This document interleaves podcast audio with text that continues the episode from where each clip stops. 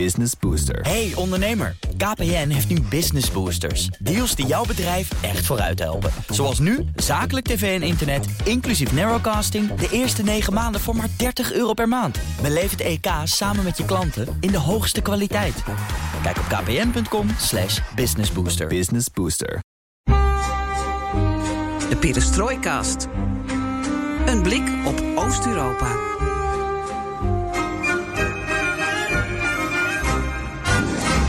Welkom bij BNR Perestroikast. En je luistert naar iets heel bijzonders, iets heel speciaals. In aanloop naar de Amerikaanse presidentsverkiezingen volgen we namelijk de relatie van de Verenigde Staten met onze regio. De regio van de Perestroikast. Onze geopolitieke steun en toeverlaat de komende weken is daarvoor Isa Yusibov. En Isa duikt met ons in de lijntjes die er lopen tussen de Polen en Trump, de Oekraïners en Biden, de spanning tussen de Amerikanen en de Russen. En uiteraard komt ook Azerbeidzjan, waar de roots van Isa liggen, komt voorbij. Ja, Isa uh, komt met anekdotes en gebeurtenissen waar je alleen achterkomt als je duikt in de vrijgegeven archieven van de veiligheidsdiensten. Zo ook de eerste aflevering Trump in het land van de Sovjets, waarin Isa vertelt hoe Moskou al in de vorige eeuw interesse heeft in Trump en er ook zometeen een onverwachte naam opduikt. En het begint allemaal met een romance in Tsjechoslowakije. Ja, Isa, welkom. Fijn dat je er bent. Dankjewel. Um, een eerste aflevering uh, van een reeks die gaat volgen. Even een korte introductie. We kennen jou als, kort door de bocht, als geopolitiek analist. Ja. Je bent eerder bij ons te gast geweest om te praten over uh, Azerbeidzjan, het land waar jij vandaan komt. Uh, waar je uit uh, gevlucht bent met je familie. Je vader ja. was daar een oppositiepoliticus. Die heeft uh, onderdak gevonden hier in Nederland met jouw familie. Zo ben jij er achteraan gekomen. Ja, je, je was nog op een leeftijd dat je mee moest natuurlijk. Ja, precies. en we hebben je ook eerder gesproken over energie. het energievraagstuk, ja. wat heel interessant is, wat wellicht nog een keer terugkomt de komende weken. Want energie in Centraal-Azië en Azerbeidzjan en rond de Kaspische Zee ja, daar hebben de Verenigde Staten en zeker Trump en Pompeo ook wel oren naar. Dus ja. dat is iets mm -hmm. waar we wellicht nog een keer van jouw expertise gebruik van kunnen maken. En je bent natuurlijk ook een beetje de geopolitiek analist van Twitter. Ja. Van Twitter het Nederland. Mm -hmm. en, en je andere hobby is schaken. Klopt, ja. ja. En, en, en dan win je het liefst ook. Uh, ja, het liefst wel, ja. ja, het is toch even belangrijk om te weten met wie we te maken hebben, Floris. Ja, nee, ik, uh... Overdag zit hij te schaken, maar s'nachts duikt hij in de archieven. Ja, ik zie hem al zitten in zijn zolderkamer, zo'n schemerlampje. en dan bladzij na bladzij spellen en woordenboeken opzoeken en, en noem ja. maar op. En, en, en, en, en hij weet een heleboel. En dat Zeker. is heel leuk. En dat gaan we horen. Trump in het land van de Sovjets. Daar trappen we mee ja. af. Isa, eh, we kennen Trump en de Russen vooral van de laatste jaren. Hun relatie. Ja. Uh, maar je hebt gespit in die archieven. En we kwamen, en ik ben erachter gekomen dat deze relatie eigenlijk zijn oorsprong vindt in de jaren 70. Wat, is, wat weet je hierover? Wat is er gebeurd toen? Uh, ja, dat klopt. Um, ik heb de afgelopen jaren uh, even de archieven van de Tsjechoslowaakse, toen, toen het land nog zo bestond, uh, STB, bestudeerd. En daarin kwam naar voren, dat zijn allemaal declassified, om het zo maar te zeggen, vrijgegeven archieven. Daarin stond uh, de naam van Trump voor het eerst vermeld. En heel, voor heel veel mensen uh, is het waarschijnlijk iets nieuws dat ze denken van hey, de relatie tussen zeg maar, de commun het communisme en Trump is uh, iets van ja, voor, met Rusland iets nieuws. Maar het, is, het gaat eigenlijk terug tot 1977. dat was het jaar toen. Mijn geboortejaar. ja, Trump.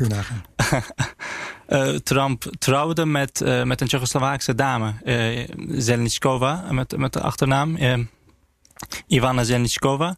en zij was op dat moment ja, woonachtig in Canada. en later is ze verhuisd naar Amerika. Um, maar in de archieven staat dus dat um, de Tsjechoslowaakse inlichtingendienst STB contacten had met, met de vader van uh, Zelničkova als uh, vertrouwenspersoon. Um, en dat had te maken natuurlijk met het feit dat haar, zijn dochter in het buitenland woonde en daarmee eigenlijk een person of interest was. Maar mm -hmm. wat het nog interessanter maakte is dat ze getrouwd was met, met een rijke kapitalist. en de Tsjechoslowaakse inlichtingendienst was bang dat, dat ook de Amerikaanse inlichtingendiensten interesse zouden hebben in hun, in hun onderdaan. En daarom hielden ze haar in de gaten en daarmee ook Trump. Mm -hmm, mm -hmm. Maar dat is de Tsjechoslowaakse inlichtingendienst? Ja. Hoe kom je dan bij het Kremlin uit? Uh, dat is ook een mooi verhaal. Uh, dat gebeurt in uh, 1984, dat voor het eerst de KGB uh, de naam Trump noemt. Oké, okay, dus de eerste jaren van ja. die relatie met die Tsjechoslowaakse ja. blijft Trump nog een beetje onder de radar ja, voor de KGB? Ja. Want de, KGB, de strategie van de KGB was vooral uh, rond die periode om vooral uh, zeg maar, uh, linkse activisten daar contacten mee te leggen. En Trump is niet bepaald een linkse activist. dus die, die, daar, daar was geen overlap mee. maar pas in 1984 verandert het omdat de KGB beseft dat, dat de inlichtingendienst gefaald heeft in het recruteren van voldoende Amerikanen. Uh, en op een gegeven moment besluit het eerste directoraat, dat was het grootste departement binnen de KGB toen, met 12.000 man. Um, ik denk dat het iets van drie keer groter is dan de AIVD, om het zo maar te vergelijken. Okay. Dat is, dat is uh, alleen één departement wat zich bezighoudt met, uh, met het buitenland. Zo. Um, zij besluiten om, uh, om er creatief, creatief mee om te gaan. En da, dat betekent dus dat de, de leider van het departement besluit om ook rijke kapitalisten te gaan. Um, dus van de linkse activist ja.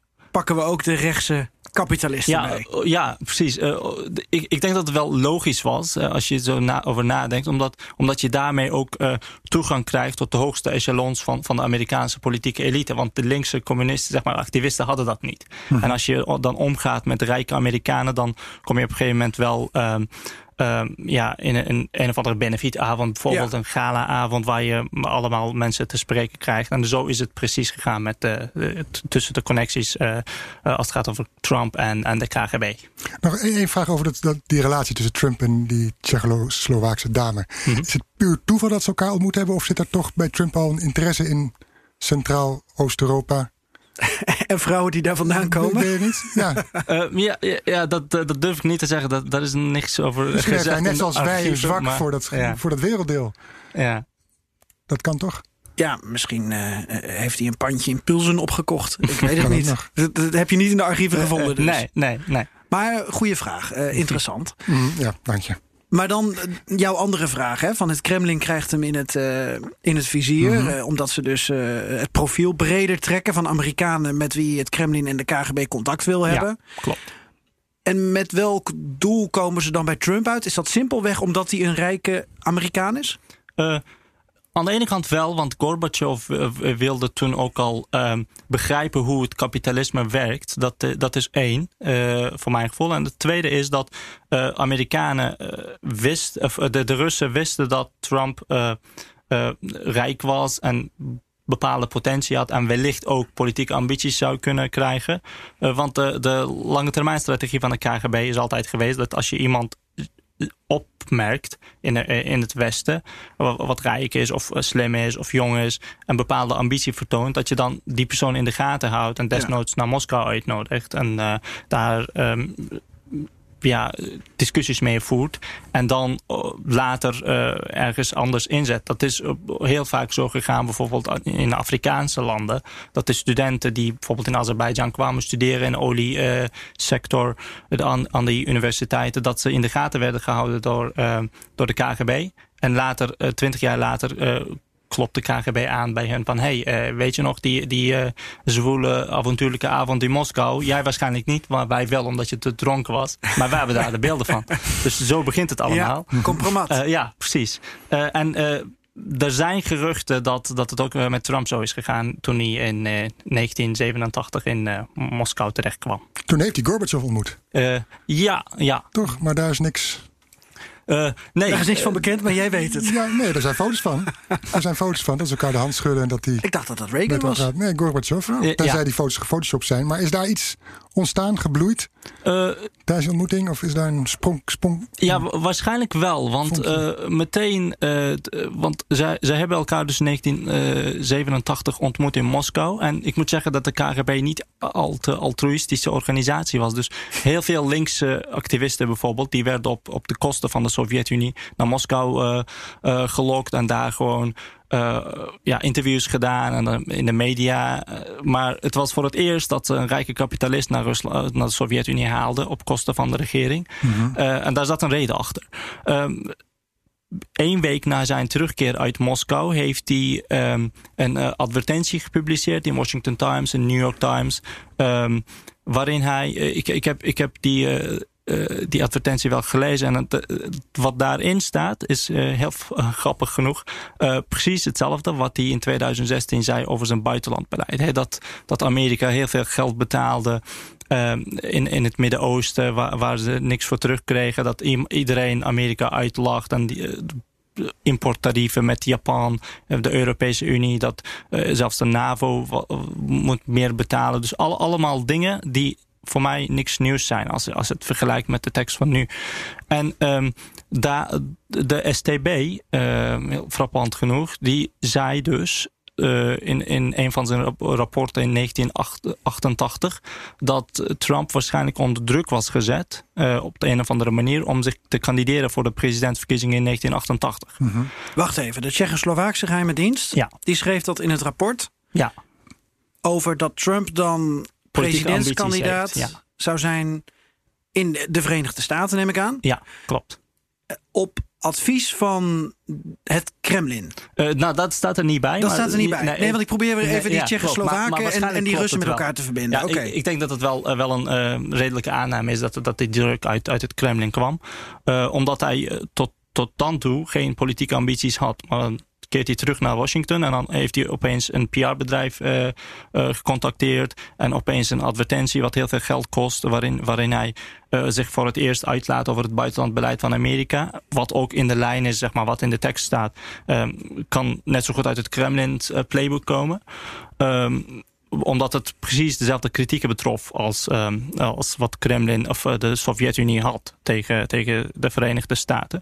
Dus ik denk dat het wel redelijk is om aan te nemen dat, dat die druk, wat de STB noemde, expliciet noemde, uh, uit het Kremlin kwam. En dat uh, de, Amerika, of de Sovjet-Unie waarschijnlijk um, heil zag in zijn kandidatuur voor, voor, het, voor de verkiezingen, omdat aan de ene kant uh, ontevreden waren met Reagan, die uh, inmiddels uh, geen kandidaat, kandidaat meer zou zijn, maar ook ontevreden waren over George Bush. en als je kijkt naar de, de, Republikeinse kandidaten, dachten ze, ja, misschien is Trump wel een, wel een goed idee. Maar ja, dat, zijn was... de verkiezingen van 1988. ja, klopt. Ja, ja. Um, wat voor drukmiddel is het dan dat, dat het Kremlin Moskou heeft mm -hmm. wat betreft Trump? Uh, nou, er zijn heel veel theorieën over. Uh, en een van de meest genoemde theorieën is dat, dat het Kremlin toen um, uh, compromats heeft verzameld over Trump. toen, toen hij in Moskou en in Sint-Petersburg verbleef in 1987. Uh, en dat, is, dat wordt ook door een paar zeg maar overlopers van de KGB. Dat zijn mensen die voor de KGB had, hebben gewerkt, generaals in de hoogste rangen. En later na de, na de Koude Oorlog zijn overgelopen naar Amerika. Uh, en zij hebben in hun, in hun uh, biografieën geschreven dat uh, het Kremlin seksueel getinte tapes had over Trump. en een, een van die mensen, Oleg Kalugin, die, um, die was ooit het hoofd van de KGB in, Amer ja. in Washington. En, en die verwoordde het heel grappig. Zo van, uh, ten tijde van de Sovjet-Unie vroeg de KGB onze mannen om op te staan voor het vaderland. En om onze vrouwen om, om te gaan liggen voor het vaderland. Mm -hmm. En dat is, uh, zegt hij, zo gegaan met Trump. Mm -hmm. Aha. Ja. En dan in, in vervolg op jouw vraag, Floris, dan is het ook belangrijk om te weten of Moskou daadwerkelijk iets heeft uh, ondernomen. Uh, dat durf ik niet te zeggen. Dat, dat, want want, want, uh, want dat we zou, weten niet of Trump toen daadwerkelijk een campagne is mm -hmm. gestart. Nou, uh, en of die gefinancierd is met roebels. Uh, nee, ik denk, ik denk dat hij zelf toen wel genoeg geld had. Alleen uh, de druk uh, kwam wel vanuit het Kremlin. En je, je zag wel dat hij bepaalde prominenten binnen de Republikeinse Partij had benaderd opeens met zijn politieke ambitie. Uh, en dat komt denk ik niet uit, zomaar uit de lucht vallen. Maar uh, de Sovjet-Unie heeft toen niet echt zeg maar gepusht dat hij, dat hij per se een van de, uh, de, de Republikeinse nominee zou worden. Want dat ja. is hij niet geworden.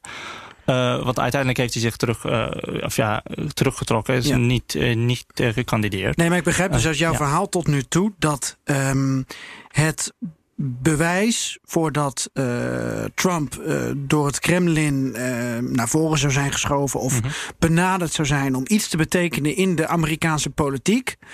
dat bewijs is er vooral op basis van documentatie... wat jij vindt in de archieven wat betreft Trump. Ja, klopt. Da daar hebben de Sovjets toen niet zoveel van laten lekken. Nou, de Sovjets waren sowieso uh, geïnteresseerd in de Amerikaanse politiek. Natuurlijk, het is je uh, aardsvijand en je wilt weten wie daar aan de macht komt.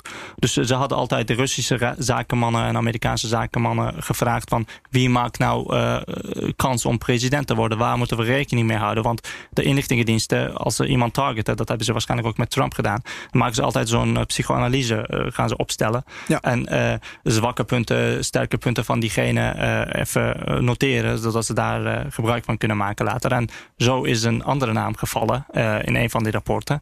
Uh, die toevallig ook meedoet met de huidige Amerikaanse verkiezingen. Nou, dat kan er maar één zijn dan. Nou ja, want je zou zeggen eigenlijk, we laten het nog even in het midden. Oh.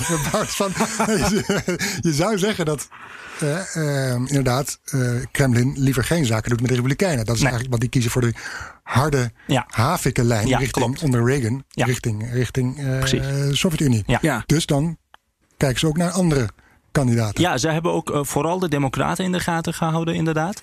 En uh, de naam die uh, in de rapporten verschijnt als favoriet, dat was Joe Biden. Mm -hmm. En dan hebben we het over welk jaar? 1988. Want hij was toen ook een van de kandidaten voor de Democraten. Uiteindelijk is hij het ook niet geworden. Dus we hebben het over eind jaren 80. Ja. Er is nog een Sovjet-Unie. Ja. En er is ook een Donald Trump. Ja. En er is een Joe Biden. Ja. En die zijn alle, allebei kansrijk, initiatiefrijk om in de Amerikaanse politiek een belangrijke rol te gaan spelen. Ja, precies. Uh, ja, met, met Trump uh, weten we het al waarom. Maar met, uh, met Joe Biden was het zo dat Joe Biden zich in de jaren tachtig flink heeft verzet tegen bepaalde politieke standpunten van Reagan. En dat was in het Kremlin wel in goede aarde gevallen. Dus dat, dat, dat, was een van de redenen waarom ze dachten van... Oh, het Kremlin vond Joe Biden wel een goeie? Ja, Kremlin vond dat hij ook kans maakte om democratische nominee te worden. Mm -hmm. Aha. Enig idee waar dat is misgegaan? Uh, nee, want uh, durf ik niet te zeggen, nee.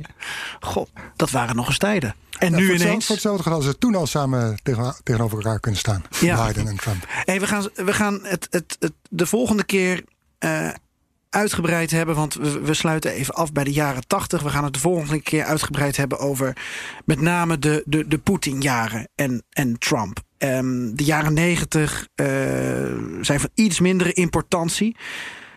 Maar toch even afrondend dit verhaal. Hoe belangrijk is deze periode dan geweest? Uh, want we kennen nu een bepaalde relatie tussen Trump en Moskou de afgelopen jaren. Mm -hmm. wat, wat is dan de rol van de jaren tachtig daarheen geweest?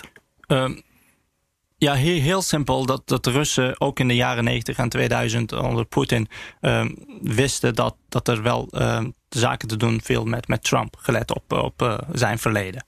In de, ja. van, de, van de jaren 70. En dat er waarschijnlijk ook motieven hadden. Dat, dat de Russen die motieven hadden om uh, daar zaken mee te doen. Uh, en hem ergens ja, in, een, in een hoek te duwen met wellicht zijn het compromats of iets, uh, iets anders.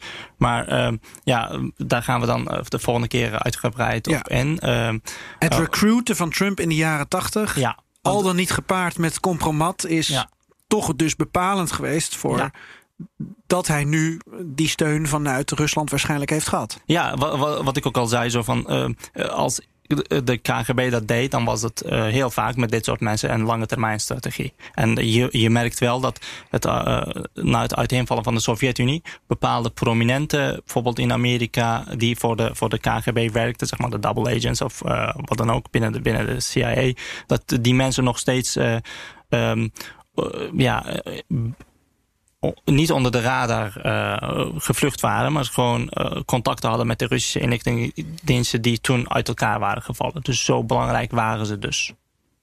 Dankjewel, Isa. Zeker, zeker. Dankjewel, Isa. Voor dit deel, ja. want het wordt alsmaar spannender. Ja. En het is, het is geen fictie. Het zijn keiharde feiten, archieven. Keiharde archieven. Dankjewel, Isa Yusibov. En, uh, Graag gedaan. Dankjewel, Floris. Tot dankjewel, het volgende deel. Isa Yusibov en Geert-Jan Haan моя, в саду ягода, малинка, малинка моя.